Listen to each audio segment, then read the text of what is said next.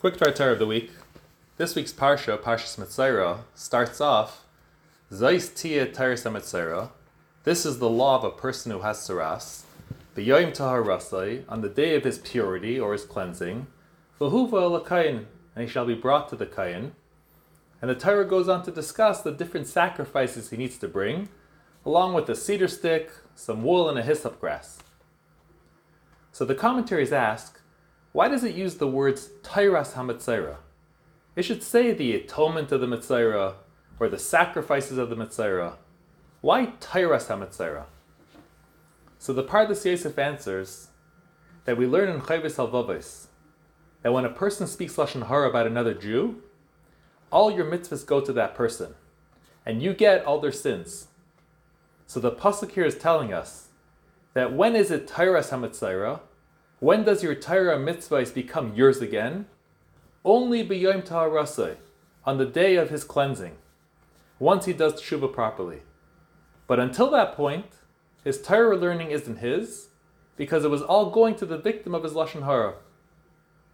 And this can also explain, says the Pardes Yosef, a deeper meaning behind the Mishnah and Kedushin that says Toiv Shibarayfim leGehenim, that the best doctors go to Gehenim. Who is the best doctor? One who cures somebody of all his sins. Meaning that a person who speaks Lashon Hara cures the person he was speaking bad about of all his sins because they all go to him. And where does that leave him? Like Gehenim. He will end up going to Gehenim as a result. But there's another extremely important lesson here. Rashi says that the Mitzvah brings hyssop grass to symbolize that Saras comes from arrogance thinking you're better than someone else. And you bring hyssop grass, which grows close to the ground, to show that the cure for tsaras is humility. But the question is that he is bringing the sacrifice the Yom Taharasai on the day of his cleansing, meaning he's already cured from tsaras, and this is just the last steps. If he was cured, surely he did the teshuva already and was already humble. So why the need for the extra reminder by bringing hyssop grass? So Rabbi Avram of Sochatchov explains that there are two forms of humility. There is the humility one has when he realizes that Hashem is everything, and compared to that, he is nothing. Then there's the humility that comes with having afflictions or bad things happen to you, that humbles a person.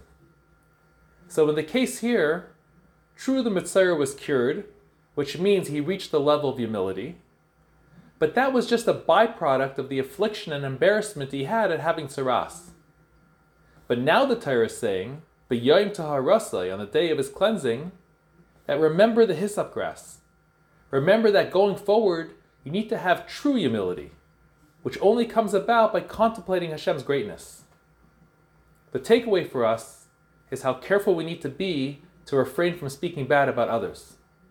Because if we really focus on Hashem's greatness, and the lowliness of our own physical being, how could we ever think that we are greater than, greater than anyone else? Who am I to speak negative about another person if I am really nothing in this world but a vessel Hashem created for me just to do good with? And if we stay strong and guard our tongues, then our Torah mitzvahs will remain our own, and Hashem will certainly shower us with the blessings He promises those that adhere to His Torah mitzvahs. Have a good Shabbos.